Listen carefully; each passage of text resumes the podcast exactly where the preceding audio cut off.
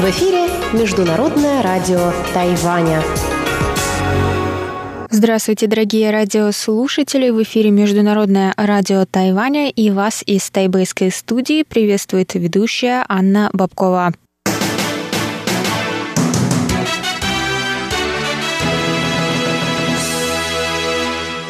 Сегодня среда, 16 сентября, и мы начинаем наше ежедневное вещание, как всегда, с выпуска новостей сегодняшнего дня, а затем вы услышите тематические передачи «Среды», «Китаеведение. Устная история» с Марией Ли, «Новости экономики» с Андреем Солдовым, а также повтор передачи прошлой недели «Звуки города» с Валерией Гемрановой и Иваном Юмином. Я вам напоминаю, что на коротких волнах вы можете слушать наши передачи на частоте 9490 кГц с 11 до 12 UTC и на частоте 5900 кГц с 17 до 17.30 UTC. Если у вас есть какие-то вопросы или предложения, вы всегда можете связаться с нами по электронной почте русской службы, отправив письмо по адресу russ.rti.org.tw и в свободное время заходите на наш сайт сайт ru.rti.org.tw.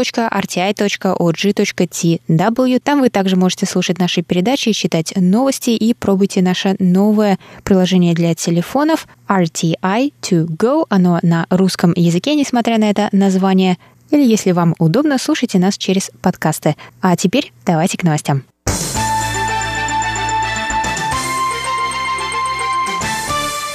Тайваньская группа по защите птиц Федерация диких птиц Китайской Республики сообщила 15 сентября, что она была исключена из Международной организации по защите птиц BirdLife International из-за давления Китая. Федерация была членом международной организации с 1996 года. Исключение связано с риском, который представляет официальное название группы на китайском языке. В BirdLife International она была зарегистрирована под названием Федерация диких птиц Китайской Китайской Республики. В декабре прошлого года BirdLife International объявила, что Федерация должна сменить китайское название из-за возможных рисков. Однако организация не пояснила, о каких рисках идет речь. Кроме того, группа уже трижды меняла свое английское название по просьбе BirdLife International. Изначально, в момент своего основания в 1988 году, группа называлась «Общество защиты диких птиц Китайской Республики». В 1994 году название сменили на «Китайская Федерация диких птиц» по запросу BirdLife, а в 1999 году на «Федерация диких птиц Тайваня». В 2007 2007 году BirdLife International велела вновь изменить название на Китайская Федерация Диких Птиц, каким оно оставалось до сих пор. Группа не была против очередной смены имени, однако BirdLife также просили их подписать официальный документ, который обязал группу не продвигать и не отстаивать легитимность Китайской Республики и независимость Тайваня от Китая, рассказали представители Тайваньской Федерации. Федерация ответила, что является не политической организацией и не будет подписывать подобный документ. BirdLife сообщили, что их организация не будет вовлечена в вопросы независимости, поэтому будет странно продолжать получать финансовую поддержку от тайваньского правительства.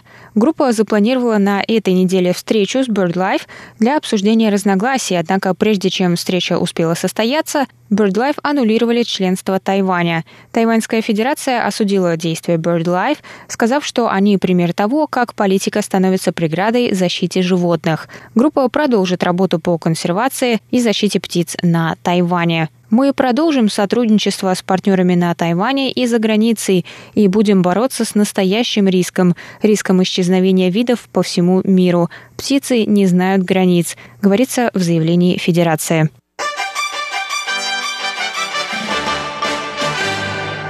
Президент Китайской республики Цай Инвэнь поздравила нового премьер-министра Японии Йосихиде Суга. Накануне правительство Японии ушло в отставку в полном составе после новостей об уходе премьер-министра Синзо Абе по причине обострения хронического заболевания. Новым 99-м премьер-министром Японии стал председатель либерально-демократической партии Йосихиде Суга. Пресс-секретарь президентской канцелярии Тайваня Джан Дунхань сообщил 16 сентября, что президент Цай Инвэнь от лица правительства и жителей Тайваня поздравляет нового премьер-министра и желает Японии продолжать развиваться и процветать под его руководством. Президент сказала, что Япония – дорогой друг Тайваня. Обмены между Тайванем и Японией близкие и многосторонние. Она выразила надежду, что две стороны продолжат поддерживать тесные контакты и сотрудничать в будущем. Центральный противоэпидемический командный пункт сообщил 16 сентября о новом завозном случае заражения коронавирусной инфекции. Общее число зафиксированных с начала пандемии случаев достигло 500. 500-я пациентка, женщина с Филиппин, старше 30 лет. Она приехала на Тайвань 13 сентября по работе. Она была протестирована, и результаты вернулись положительными. Однако она до сих пор не проявляет никаких симптомов. Всего на Тайване с начала пандемии было зарегистрировано 500 случаев, из них 408 завозные. 477 человек поправились, 7 умерли, 16 находятся в больнице, сообщили в Центральном противоэпидемическом командном пункте. Совет по делам сельского хозяйства Китайской Республики сообщил 16 сентября об обсуждении введения запрета на содержание, разведение и продажу американских питбультерьеров. Заявление было сделано в свете нескольких недавних нападений питбулей на других собак. В интервью Центральному агентству новостей Тайваня заместитель отдела животноводства Дзян Вэнтюань рассказал, что их ведомство уже обсудило возможность введения запрета на разведение чистокровных и смешанных питбулей с муниципальными правительствами и представителями животноводческой сферы. Запрет может быть введен уже в конце сентября, сообщил Дзян. В случае введения запрета те, кто сейчас владеет питбулями, смогут оставить своих собак, но должны будут дополнительно зарегистрировать их. По данным ведомства, на Тайване содержится около одной тысячи питбулей в качестве домашних животных. Последнее нападение произошло в прошлые выходные. Питбуль без поводка напал на пуделя в тайбэйском экспопарке. Пудель не выжил. Хозяин питбуля сообщил, что его собака прежде не нападала на других, но он выгуливает ее в вечернее время, чтобы избежать провокаций со стороны других собак. Согласно закону, ему предстоит выплатить штраф в размере от 30 до 150 тысяч новых тайваньских долларов. Это от 1 до 5 тысяч долларов США за выгул агрессивной породы без поводка и намор намордника. К агрессивным породам на Тайване также относят тоса ину, неаполитанских мастифов, бразильских мастифов, аргентинских догов и молосских гончих. Эти собаки могут выгуливаться только взрослым человеком на поводке и в наморднике.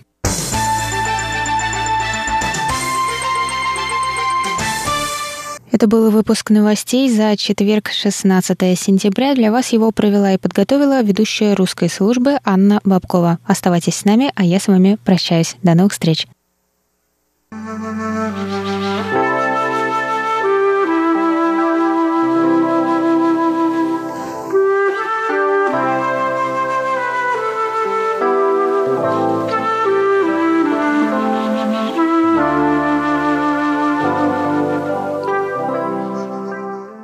Говорит Международное радио Тайваня. Здравствуйте, дорогие друзья! В эфире передача «Китаеведение. Устная история». Сегодня мы предлагаем вашему вниманию вторую часть беседы с академиком, секретарем исторического отделения Российской Академии Наук, старейшиной отечественных китаеведов Сергеем Леонидовичем Тихвинским –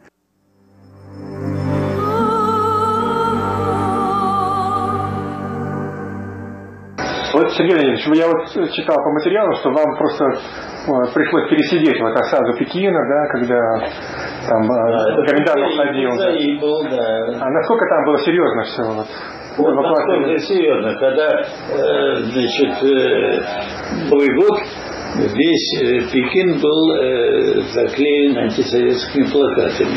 Изображен Сталин э, и как собачка Мао Цзэдун, значит, на поводке.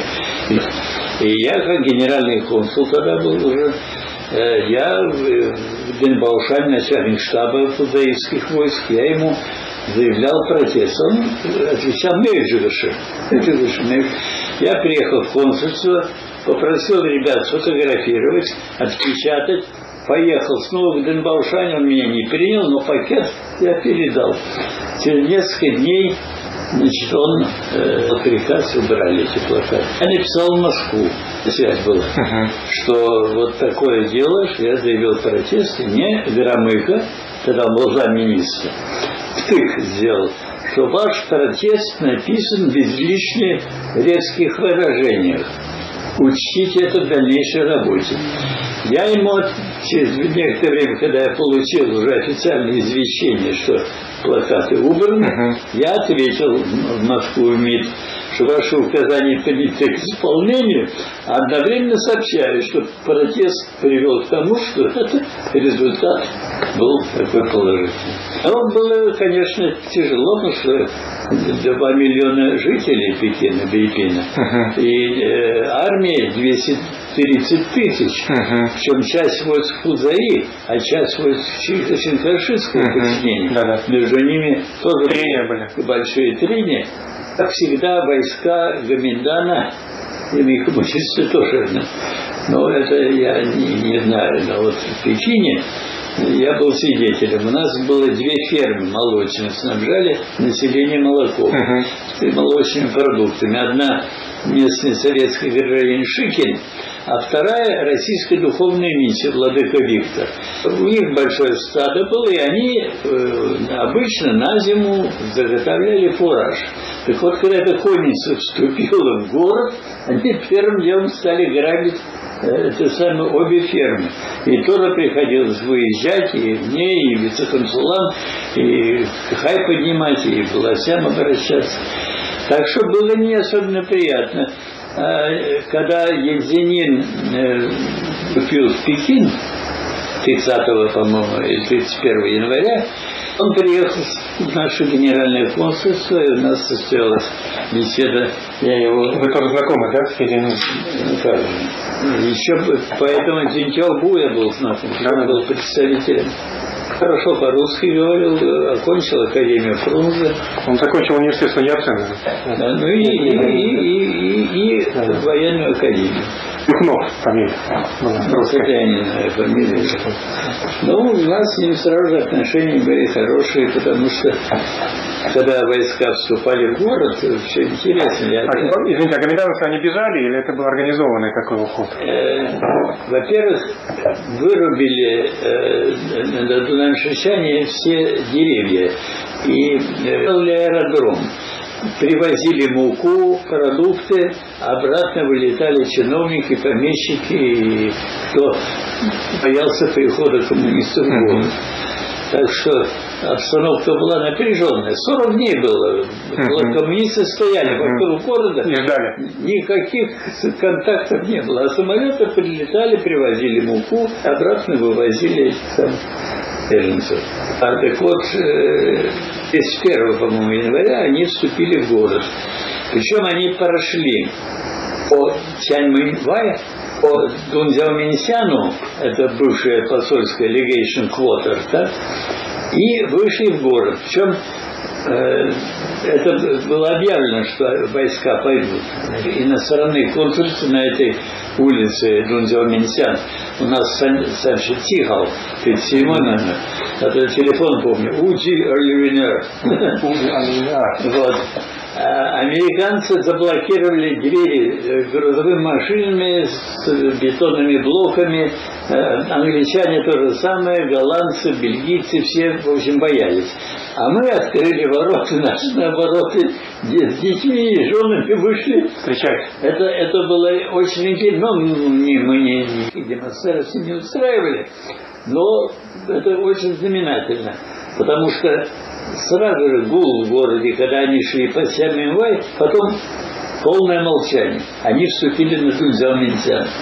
Прошли Тунзян-Минсян, мимо нас прошли на новенькие одежды от трофейной в американской они, э, армию э, захватил э, большие трофеи, тягачи, джипы, американские орудия на прицепе. Они все последовали, и кавалерия последовали по Дунзяо-Минсяну. И потом, когда они вышли обратно в город, обратно шум и приветствие. приветствие.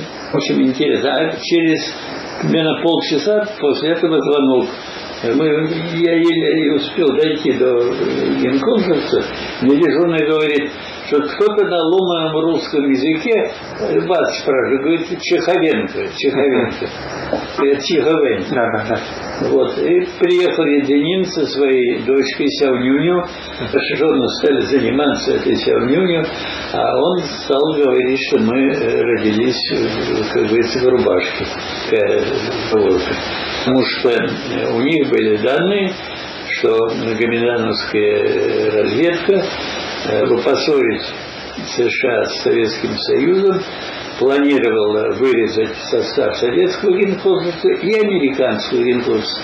В одном случае свалить на генконсульство, в другом на советский. Вот Единин сказал, что мы знали об этом, подпольщики знали, uh-huh. и, в общем, вы были под защитой. Uh-huh. Uh-huh. Я ему сказал спасибо, конечно, но территории нашего генконсульства, недалеко от главного здания, был снаряд трехдюймовый, не разорвавшийся. А тут же ему подкусил, что спасибо за заботу, но вот лучше бы этот убрали, этот снаряд. А потом он стал председателем военно-революционного комитета, очень к нам хорошо относился. Во-первых, он помог восстановить вот имущество награбленное советских граждан, которые охранять ферму стал, тоже остатки сена были. И перед отъездом Антон, когда освобождали, он был назначен председателем военно-революционного комитета уже Юга Китая. Он устроил мне завтрак на Ваншоушане. Прощальный. Прощальный. На, на этой террасе я первый и последний раз был на этом башне, знаменитом дворце. Вот. Вдвоем он и я. Что подавали? Как? Я говорю, вкусно. Что это такое? Ну, я говорю, наверное, курица или дичь какая-то, или олень. Или... Потом он вызвал повара, старенький-старенький повар пришел, руки трясутся. Чем-то нас кормил. Ну как чем кормил? Вот как Сыси соблюдала пост, и кроме рыбы ничего нельзя было есть во время поста. Uh-huh. А есть хотелось и, и жареной баранину, uh-huh. и мясо, и свинину, uh-huh. и дичь. И Соя. все это повар делал. Это потрясающе. Больше в Китае так такого я не видел. А это было из чего сделано курица? Это, это не, это не курица? Все из рыбы. Из рыбы, да? Все из а. рыбы. Все из рыбы. Но запахи Понятно, и вкусовые ощущения, как будто говядина, баранина, курятина, там, гусятина, все что. Вот, Сергей Леонидович, я вот разговаривал, интересно, я разговаривал с мидовцами э, из Тайваня. Ну, у них, естественно, у них там документы, архив МИДа Китайской Республики на Тайване хранится. И в том числе они говорят, что материалы послевоенные дипломатической переписки между СССР там, и Китайской Республикой. И они сказали даже, что там ваши документы, за ваши подписи, там у них все хранится. Вот. Я, я же был в Тарканском университете лекции читал, угу. они даже издали эти лекции. Угу. Как раз о периоде сотрудничества нашего военного сотрудничества с Чанкайши. Сказали тайваньцы, что там в 1945 году на оккупированной территории японцами после освобождения все-таки были инциденты с бактериологическим оружием каким-то там. И что вот вы, вы там как раз с ними переписывались на эту тему. Был процесс даже, был процесс по поводу чумные. То есть они как-то все-таки выбежали там, да, куда-то? Они Крысы китайцы в качестве опытных, так сказать, убивали чуму и это известный отряд 731, да? Да, вот. Но они говорят, что там все-таки вот был какой-то инцидент, когда все-таки там как-то кого-то заразили. Я помню, Вы писали. в районе Джандиаков была вспышка, и приехали да, да, да. наши чумологи, угу. изолировали и э, эту вспышку локализовали. Раз, угу. когда я был генеральным консулом, когда я был уже советником посольства. То есть это факт фактически было такой? Да, да, да, да, вспышка была. Кто ее занес, неизвестно. Они проследили весь маршрут. Какой-то купец э, ехал с одного качели на другое и везде заражал людей. Вот э, наш профессор э, Чумаков, тоже чумой занимался, вот, он возглавлял эту срочно прилетели с палатками, со всеми приборами, масками, халатами. А вот, Сергей Ильич, вы еще писали, что вам в Пекине приходилось общаться с русскими китаеведами, как Яков Яковлевич Браун, там Панкратов. Это я неправильно понял. Вы были знакомы? Или вы с ним родственник, с родственниками были знакомы? Я был знаком с Борисом Ивановичем Панкратовым. Он был у нас сотрудником генерального консульства. А, До, до этого он выпускник Пекинского университета, Эрдл-Дворцовского университета. Да-да-да. Преподавал потом в Янтинском университете в Пекине. Борис Иванович очень такой толковый, помогал в переводах китайских. это были профессиональные китаеведы, да? Да, да, это он профессор, например, граде знал хорошо монгольский, маньчжурский, тибетский язык. А этот самый... Да. Там и Гегельстром, они издали книгу о э, китайском законодательстве. И Брандт был... Э, Бруннер. был Бруннер. Бруннер. Брандт, Бруннер. правильно. Он был лучше знать. Да. Бруннер. Он был секретарем общества советских граждан. А вот вы, вы еще писали, что вы там охотились за библиотекой Широкогорова. Помните, да, там удалось там какие-то Не, не удалось. Так и не получилось, да? Потому что сейчас на Дальнем Востоке очень активно Да, его- проводят конференции, посвященные Широкогорову. Интерес возрастает. Коррупционный был, коррупционный. Но время у нас его забыли, а вот сейчас, слава богу, вспоминают. Вообще Харбинский политехнический институт много э, толковых людей подготовил. Еще вот, э, Сергей Леонидович, сегодня, вот в этом году будут праздновать 60-летие признания Монголии. ДНР. А вам не приходилось иметь вот дело с, э, в этот момент, там, скажем, Приходилось с переговорами там? Пер- Переговорами нет, но встречать делегацию, э, которая из Улан-Батора сделала промежуточную по- посадку в Пекине, в Пекине, я ее встречал. И когда они из Чунцина летели обратно, я их на аэродроме в Пекине тоже встречал. Они даже мне Это 45 год, да? подарили корзину мандаринов, что для Пекина было редкость. Они из Чунцина себе. Это в 45-м, да? Да. Еще вот накануне подписания договора, 46-й, по-моему. 46-й, да? В 46-м Там написано все в книге. Там я... А, вы писали, да?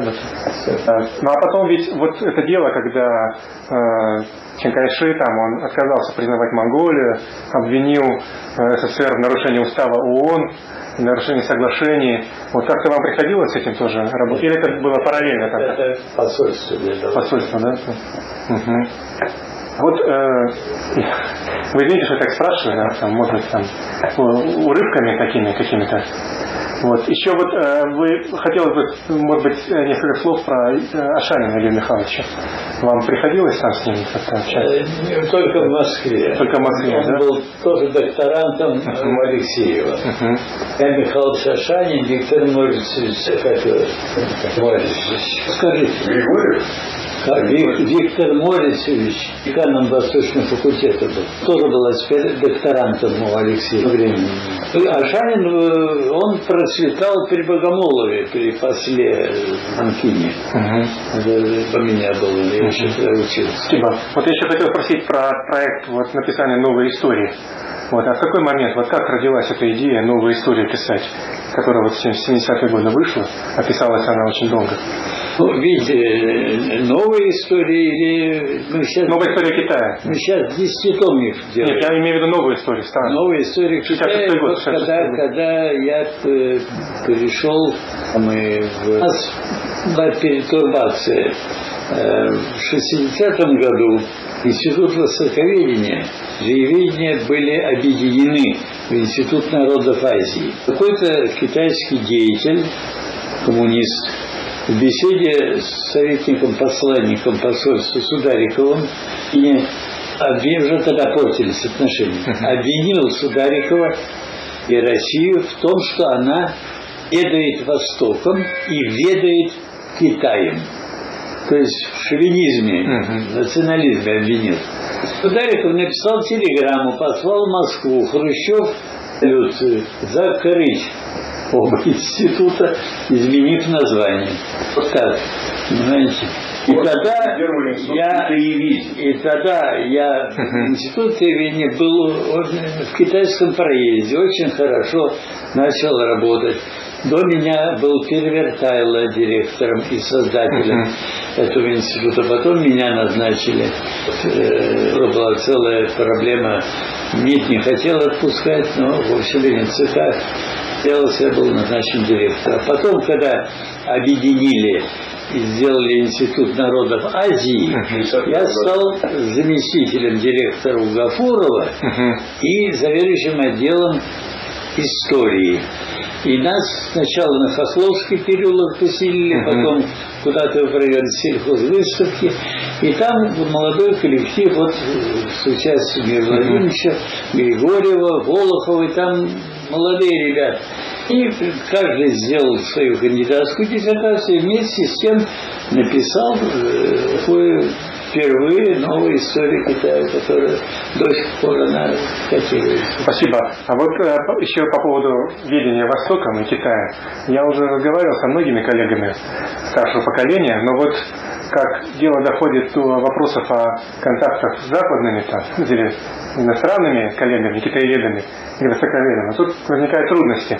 Ну, понятно, потому что в советское время у большинства из нас там контактов не было. Почему? Или очень мало. Очень. Когда я а работал вот... советником посольства в Лондоне, угу. в это время прошел конгресс востоковедов в Кембридже. После угу. 20 лет с лишним даже нашего отсутствия, в 1956 году, в 1905 году, решили восстановить эти контакты.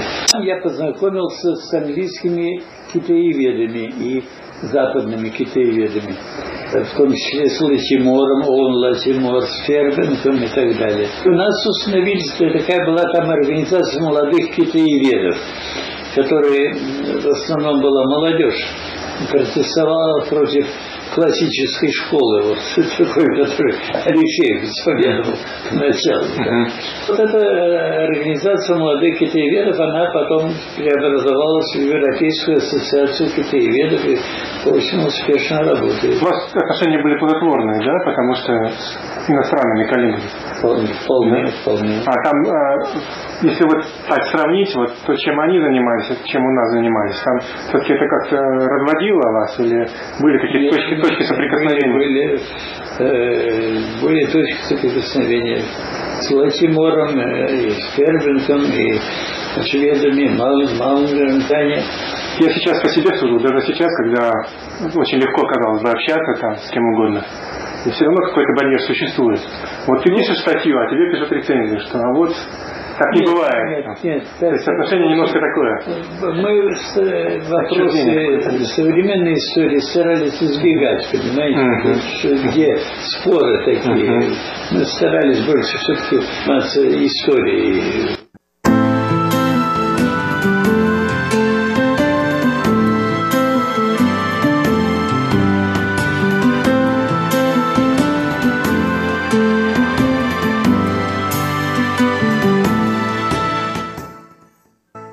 Вы слушали беседу Валентина Лю с академиком Сергеем Леонидовичем Тихвинским. Всего вам доброго, дорогие слушатели.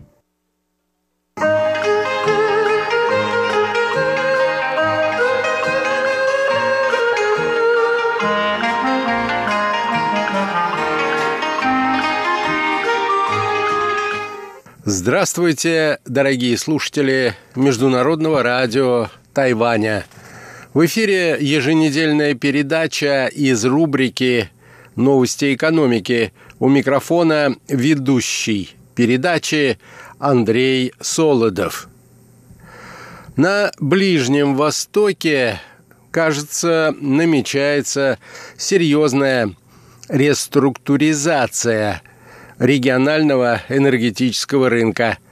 Это совпадает и сопровождается с нарастанием геополитических противоречий между серьезными игроками в этом регионе, в основе чего лежит не только застарелая нелюбовь друг к другу, но и стремление контролировать энергетические ресурсы, расположенные водных районах региона. Я полагаю, дорогие друзья, вы уже догадались, какова тема сегодняшней передачи. Вы правы.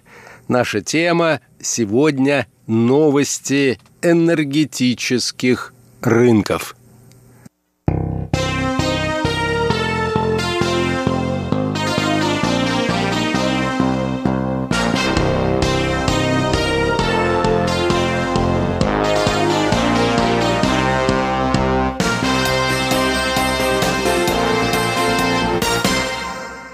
Многочисленные эксперты полагают, что нормализация отношений между Объединенными Арабскими Эмиратами и Израилем, о чем было объявлено не так давно, приведет к реструктуризации энергетического регионального рынка в этом районе мира.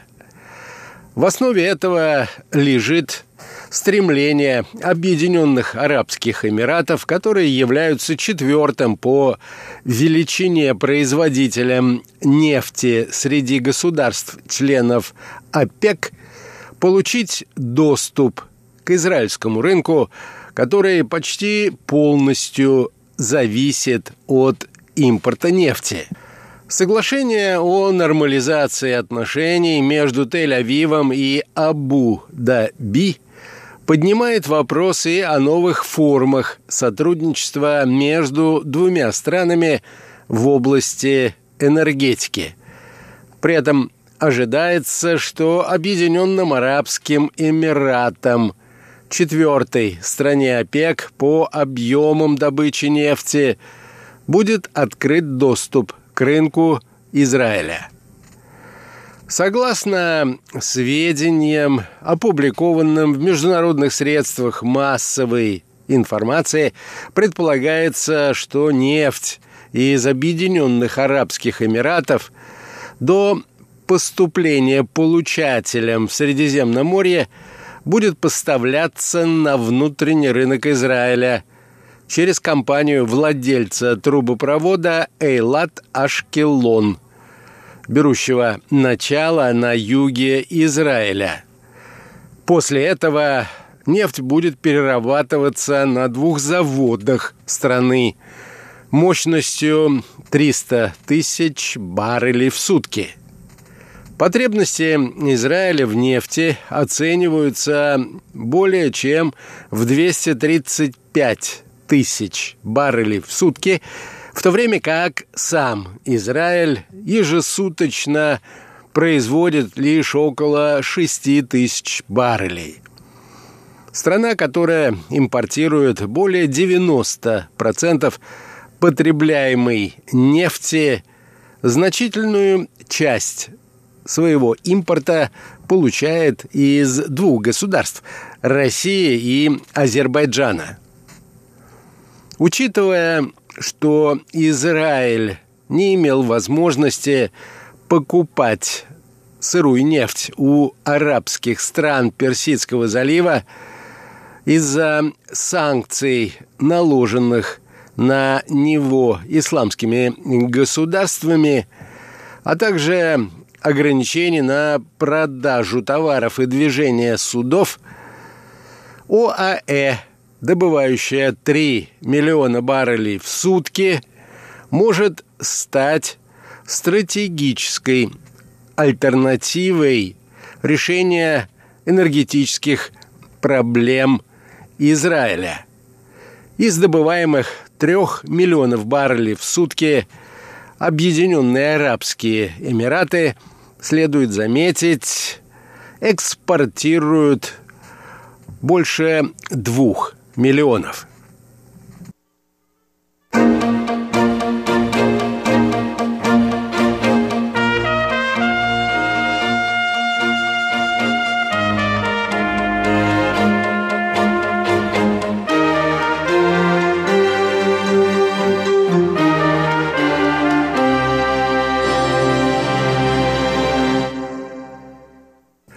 В свою очередь отмечают эксперты по ситуации на Ближнем Востоке.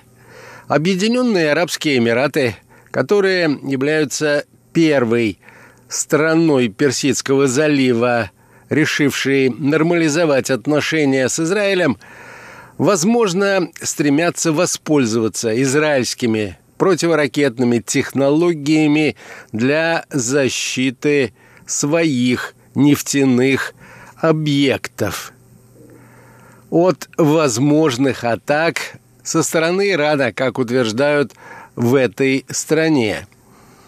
Объединенные Арабские Эмираты также стремятся сотрудничать с Тель-Авивом в области возобновляемой энергетики.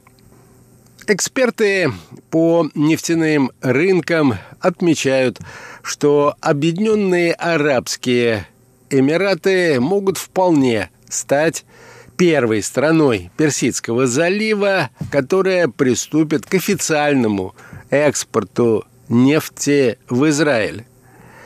По их словам, энергетические соглашения, которые могут быть подписаны между двумя странами, прямо пропорциональны энергетической безопасности Израиля. Израиль закупает нефть у многих стран. Однако географически – Объединенные Арабские Эмираты расположены ближе всех остальных возможных экспортеров нефти, а значит и расходы Израиля на импорт нефти должны снизиться. Поставки из Курдского автономного района Ирака, который рассматривается Израилем в качестве также источника нефти и является весьма экономичным маршрутом, сопряжены с рядом логистических трудностей. На это обращают внимание наблюдатели. Тот факт, что нефть, которая будет поступать в Израиль из этого региона, должна проходить через территорию Турции, вызывает беспокойство в Тель-Авиве – учитывая возрастающие политические разногласия между Анкарой и Тель-Авивом, а также явно присутствующее иранское влияние в Ираке –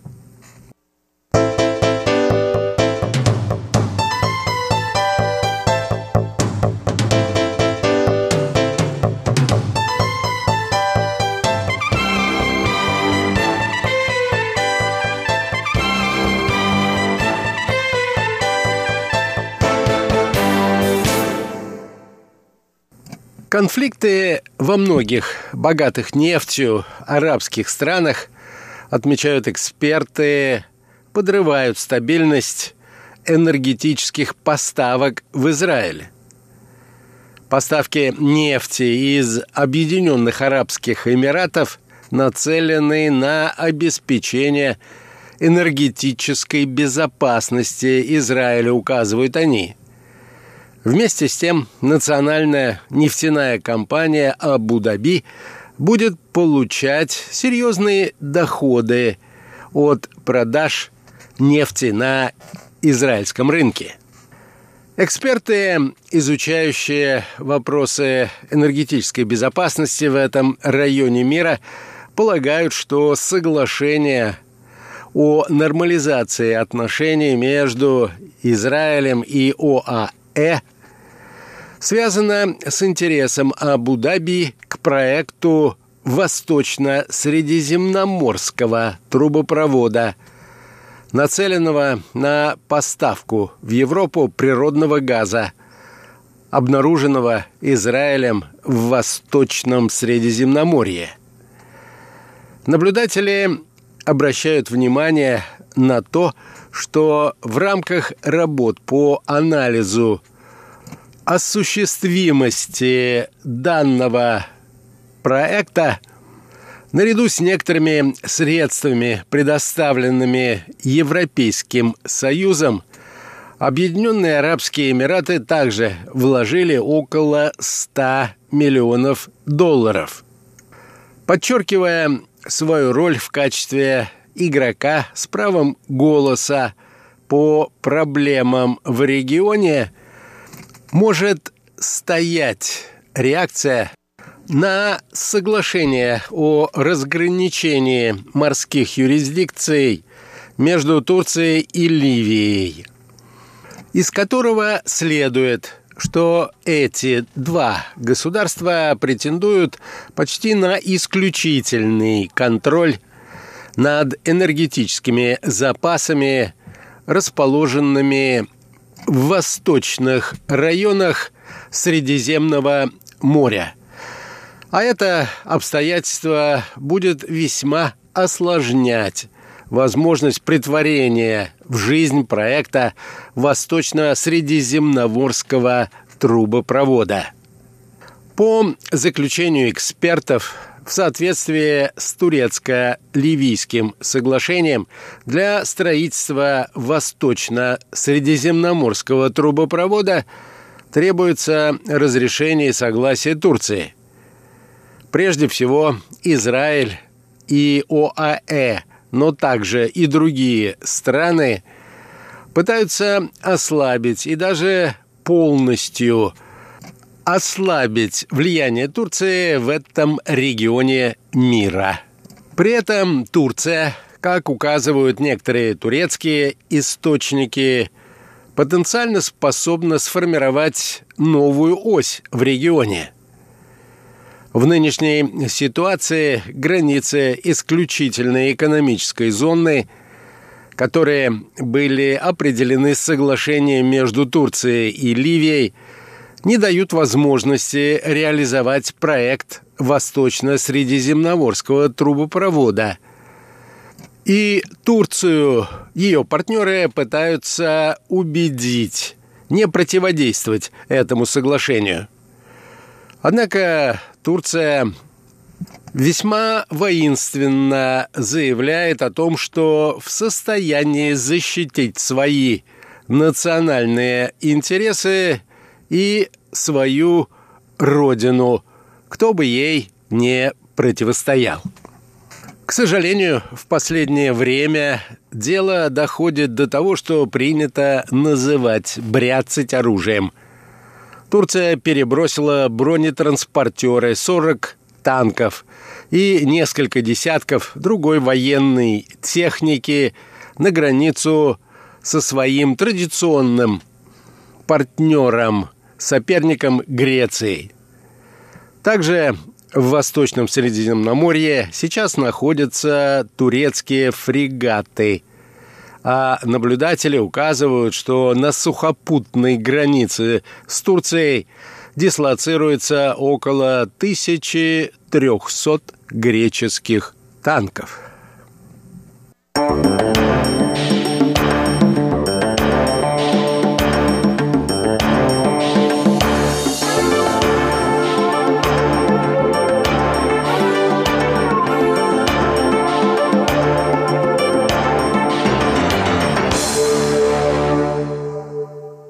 На этом, дорогие друзья, позвольте мне завершить нашу очередную передачу. Сегодня речь шла о энергетической ситуации на ближневосточном рынке. До свидания.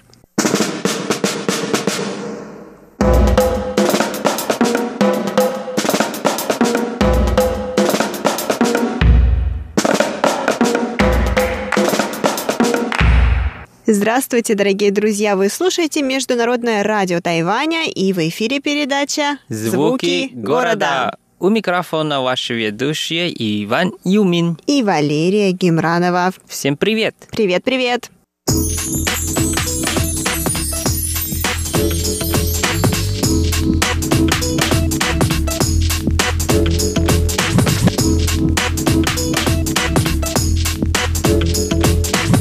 Ну что, Ванюш, как мы с тобой и договаривались, сегодняшний выпуск передачи мы посвятим рассказу о еще одном виде лотереи, который существует на Тайване. Вы его называете Тон Ифа Пяо, правильно? Да, то есть это на самом деле обычные квитанции или чеки, когда мы покупаем продукты или вещи в магазине. Да, то есть это такие же абсолютно одинаковые чеки, которые мы получаем в России, а, когда мы покупаем что-то. Вот, когда мы за что-то платим, неважно, это магазин или, допустим, это может быть какой-то билет в кино, да, или мы, допустим, расплачиваемся деньгами за бензин на заправке, и мы получаем чек чек. Вот, соответственно, на Тайване каждый чек имеет свой собственный номер.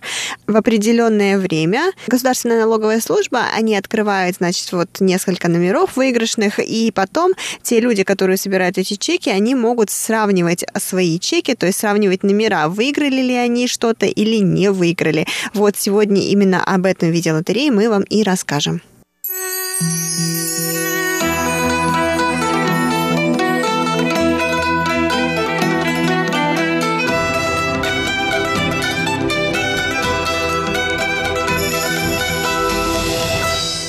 Ванюш, прежде чем мы с тобой перейдем к проверке наших с тобой чеков, а, давай немножко расскажем о том, как вообще эта лотерея появилась на Тайване, почему она появилась. Допустим, в России у нас нет подобной лотереи. Почему на Тайване есть и почему решили ее ввести, какой призовой фонд, а, как проверяются номера, какие призы существуют, какой размер призового фонда и, в общем, все, что связано с этой лотереей. Ты знаешь, когда лотерея появилась на Тайване вообще?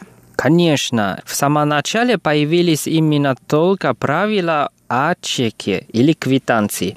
Это в 1950 году министр финансов придумал, что надо делать квитанции или чек для того, чтобы собирать налог. То есть не для того, чтобы собирать налог, для того, чтобы люди просто-напросто не уклонялись от уплаты налогов. Это было одним инструментом получения доходов в казну. И через какое-то время, в 1982 году, Министерство финансов решили, решили проводить лотерею именно на чеке или квитанции. Да, то есть таким образом Министерство финансов решило поощрять людей забирать чеки, забирать вот эти квитанции с собой, чтобы потом уже сверять все номера с лотереями. То есть таким образом поощрять людей не выкидывать чеки, а их сохранять. Плюс ко всему, я так думаю, что, скорее всего, это было одним из инструментов поощрения людей на потребление. То есть чем больше у тебя чеков, тем больше вероятность выигрыша, верно? Да, но все равно эта вероятность очень-очень низкая. Да, кстати, давай поговорим о вероятности, Ванюш. Прежде чем мы, наверное, с тобой начнем о ней говорить, давай сначала расскажем, сколько же у нас, э, какой призовой фонд, сколько мы можем выиграть, как вообще это работает, и потом уже дойдем до вероятности выигрыша.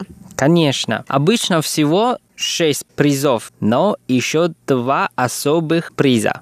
Да, они отличаются только суммой выигрыша. То есть, допустим, самый-самый-самый большой э, размер выигрыша составляет 10 миллионов.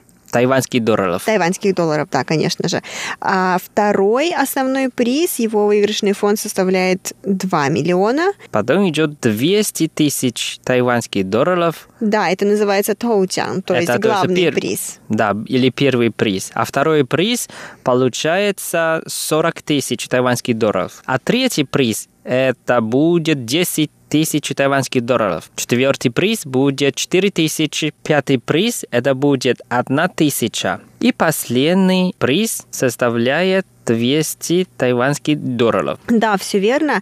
А, нужно рассказать, что вот, допустим, давай, Ваниш, мы с тобой посмотрим на чек. А у нас вот с тобой как раз мы принесли по нескольку чеков. И вот, допустим, мы видим, что на чеке написано сверху, то есть обязательно идет название учреждения, где была совершена покупка. В моем случае это супермаркет Джейсонс. Потом после вот под этим названием учреждения написано Тони Фапяо Дженмин Лен. Правильно, Вань? Да. Что это значит? Это на самом деле просто написано, что это квитанция за покупку.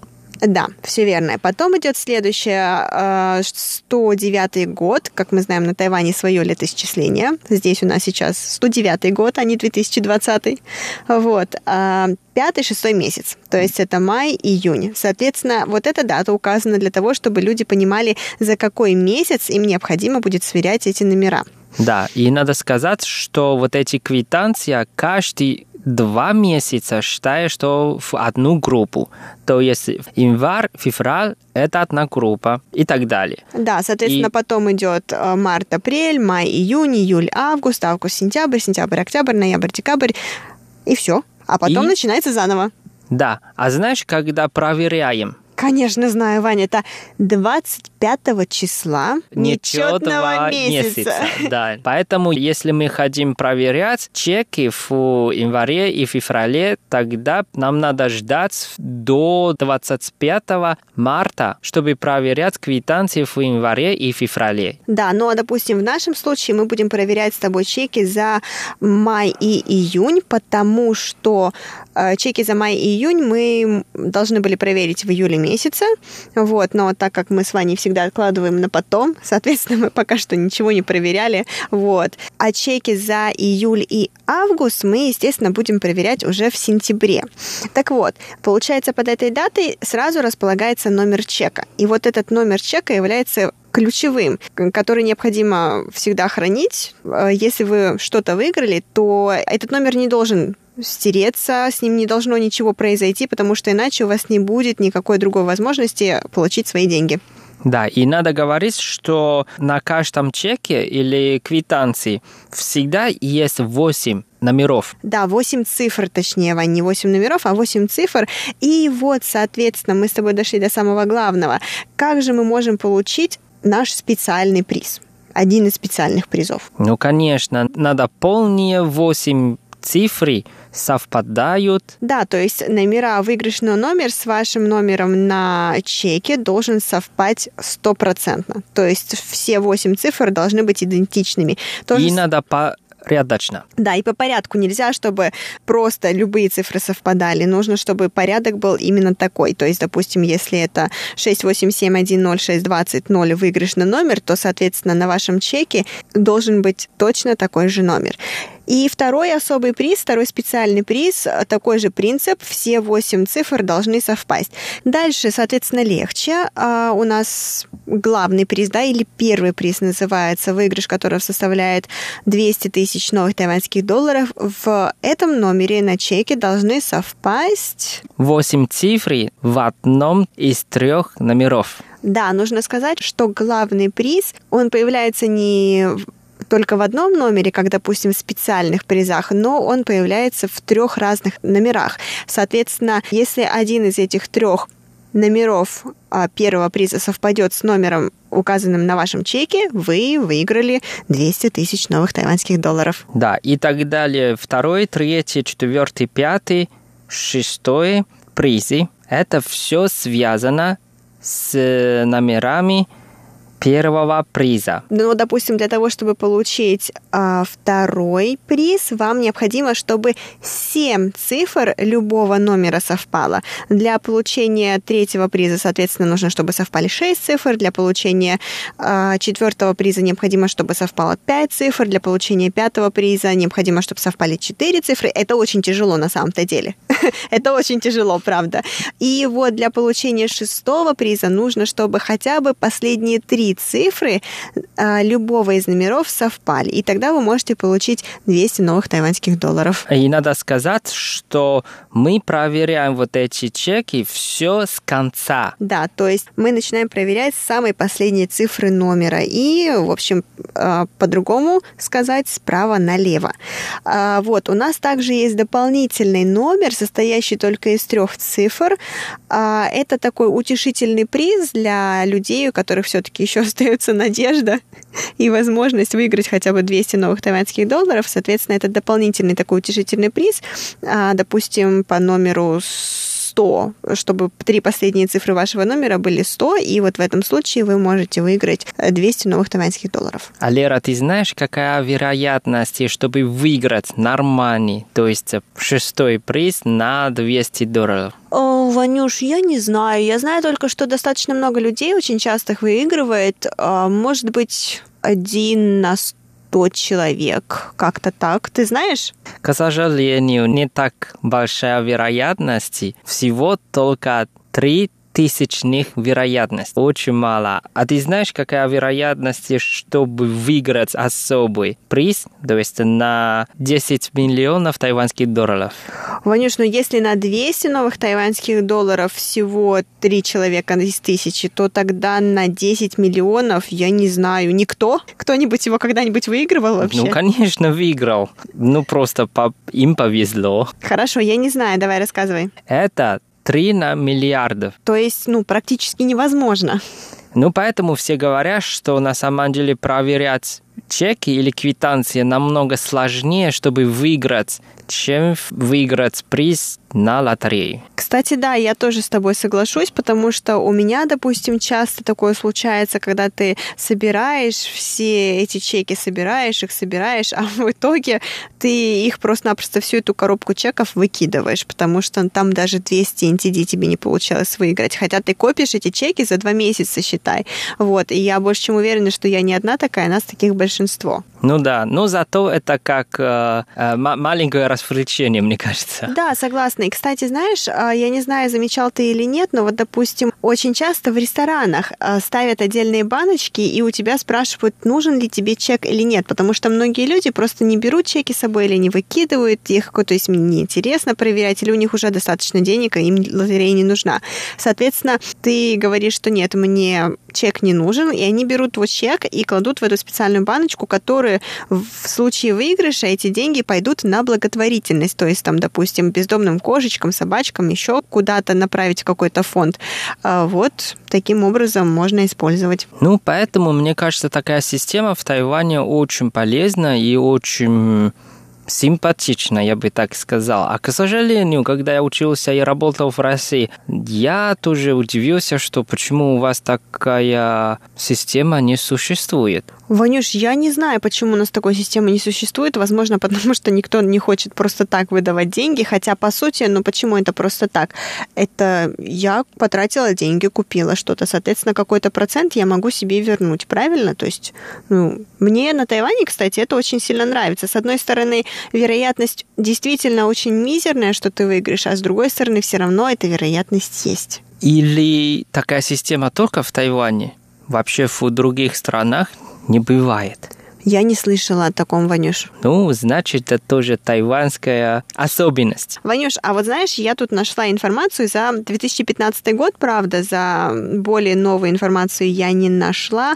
Как ты думаешь, какова же все-таки ценность одного чека, вот, вот, вот одного чека, вот этого, который ты хранишь, который ты потом проверяешь. А, понятно, что с одним чеком ты можешь выиграть 10 миллионов, а с другими ты не можешь выиграть ничего. Так вот, какова же средняя цена, стоимость вот этого чека? Не уверен.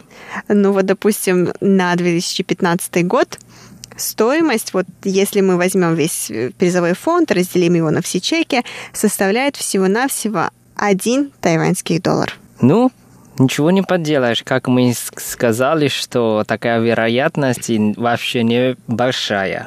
Хорошо, а ты знаешь, а, где чаще всего люди выигрывали а, в 2015, но я думаю, что, наверное, тенденция сохраняется до сих пор, а где чаще всего люди выигрывают и больше всего люди выигрывают вот в эту лотерею? В каком городе или в каком уезде? Ну, мне кажется, все-таки в Тайбе, в столице, потому что здесь намного больше людей.